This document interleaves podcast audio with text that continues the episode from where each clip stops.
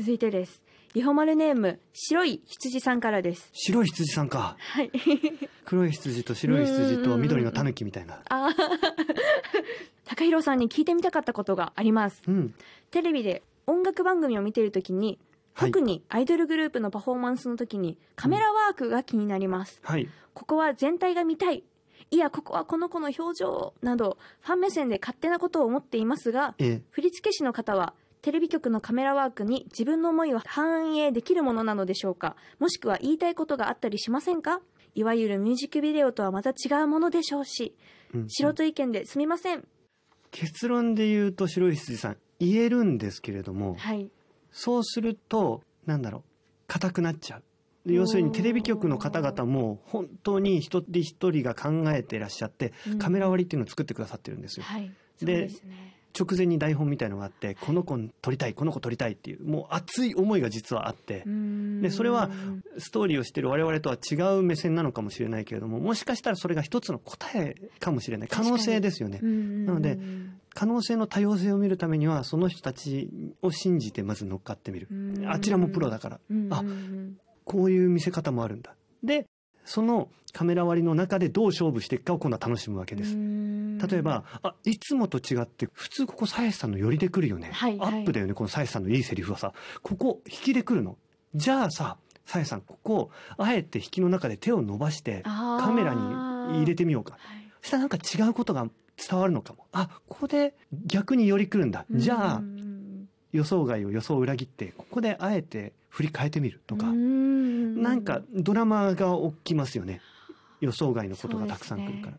でもどうしてもあの言う時もあるんです。例えばパフォーマンスしていて、はい。ちょっとつまずいちゃった子がいるとか、あと衣装のめくれが美しくないとか。あそういう時はもう一回お願いしますとかうん泣きって言うんですけど。ー泣きの一回お願いすることはありますがでもそれこそじゃないといろんなテレビ番組でパフォーマンスしてる意味がないですもんね。そう。チームメイトなので。そうですよね、だからそう思って見ていただけるとあこの方々はどうしてここを引きで撮ろうとしたんだろうとか思いながらこのカメラマンの人とかとかディレクターの人の気持ちを考えながらいくと面白いです。で、はい。俺だったらこうするけどなっていう理想を描きながら見るのがきっと楽しいので。ああそうですね。はい、でそれをいろんなところで発信してくれると、はい。ライブとかでその理想がきっと反映されたものがあ出るんじゃあないかなと。面白いですね。なんかすごい範囲が広がってみんながチームみたいにできますね。では続いてです。はい。リホマルネーム令和のだんじり娘さんからです。おお激渋だぜ名前が。さやしさんドラマアノニマス見ましたよどんどん演技に挑戦していくさやしさんを見るのが嬉しいです。うん。ダンスと演技について一番の違いというか難しいところはどこですか？高弘さんにも演じることとダンスを踊ることの差ということをお聞きしたいです。はい。あそうなんです。あの先日、まあ、ドラマにあのゲスト出演させていただいたんですけれども、はい。そうですね。全くとは思ってなかったんですけどはい。結構別物だなっていうふうに思っていたんですよダンスと演技って。はい。だから本格的にやり始めたのが結構最近ではい。で、まあ、いろんな人監督とかと話をさせていただいたりとかはい。自分で読み込んだりとかして演技はしているんですけどはい。だんだんこう自分が演じていく演技方法とかプロセスみたいなのが少し分かってくるとうん。あ思ってた以上のつながりをすごく感じるなというふうに思ったんですよね。なんかうんうん、それが例えばどういったことかっていうとはい。やっぱその演技するって言ってもリアルな動きとか感情だけじゃなくて見てる人に感じさせるために何かこうアクセントになるようなものを目線を加えたりとか、はい。えー動作を加えたりとか、うん。そういうのってただ歌ってるだけじゃなくてそれに振り付けがついて表現するっていうのとなんか通ずるものがあるのかなっていうふうには思って、まあ、すごく共通点ありますみたいな感じでは一概には言えないんですけど、いちょっとしたそういうつながりは感じられてどっちも挑戦すれば演技とダンスどちらにも生きていくんだろうなっていうふうに私は思いました。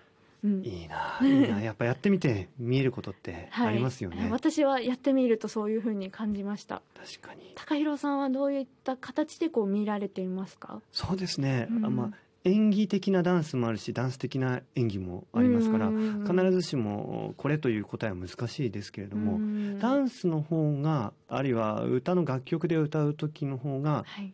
当て書きっていうのが多かったりしあまあそうですね。そうですね。すね。当て書きっていうのはつまり、はい。目の前にいるその人を想定して書いていうん。るそのグループを想定して書いている。あるいは歌手の人だったら自分の気持ちを書いている。はい。そうするとより掘り出すものが自分の精神の内部から答えを掘り出して表現していく。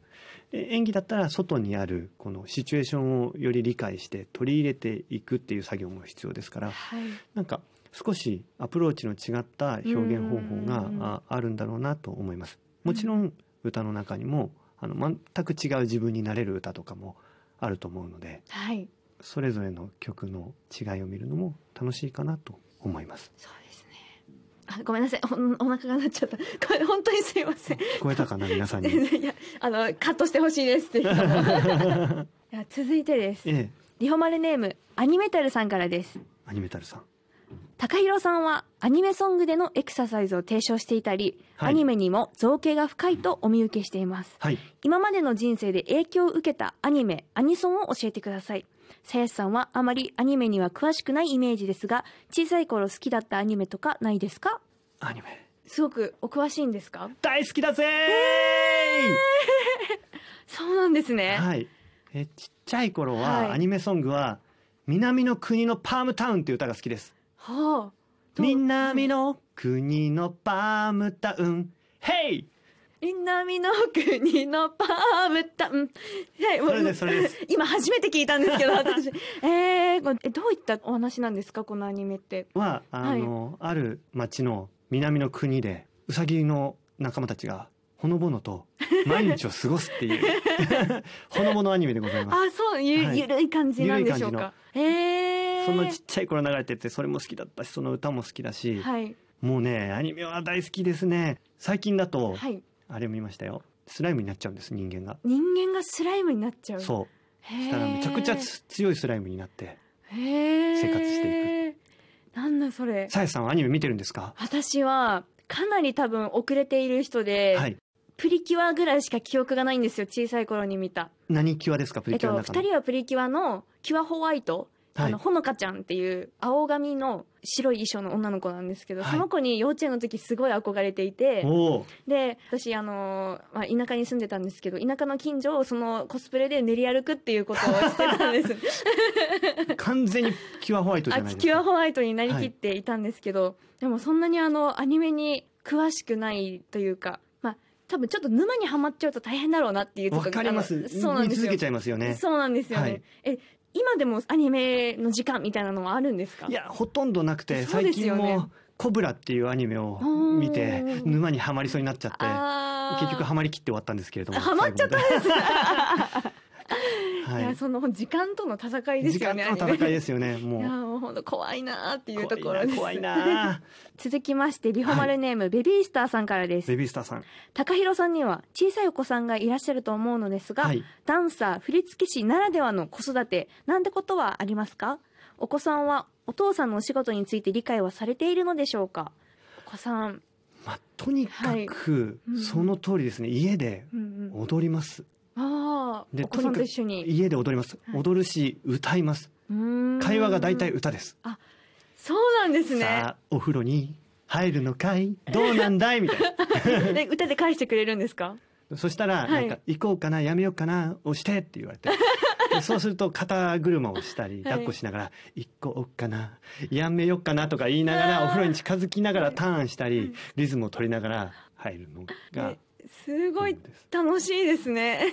あとは子供が目の前でターンとかするとはい、ポイントが高いです。ナイスターンって言って、評価を高めにえ伝えます、子供に。楽しいななんか自然とこう身につくっていうのすごくいいですよねでも私もなんかあのお友達の,、はいあのお子さんとかあったりとかするときに、うん。ちょっとでリズム感知らない間に鍛えてほしいなって私が勝手に エゴで、はいあのその揺らしてる時にこうね、リズム。取ったりとか、はい。するようにしてるんですけどそういう子たちがどんな風に育っていくか16ビートだからすごい揺れですね。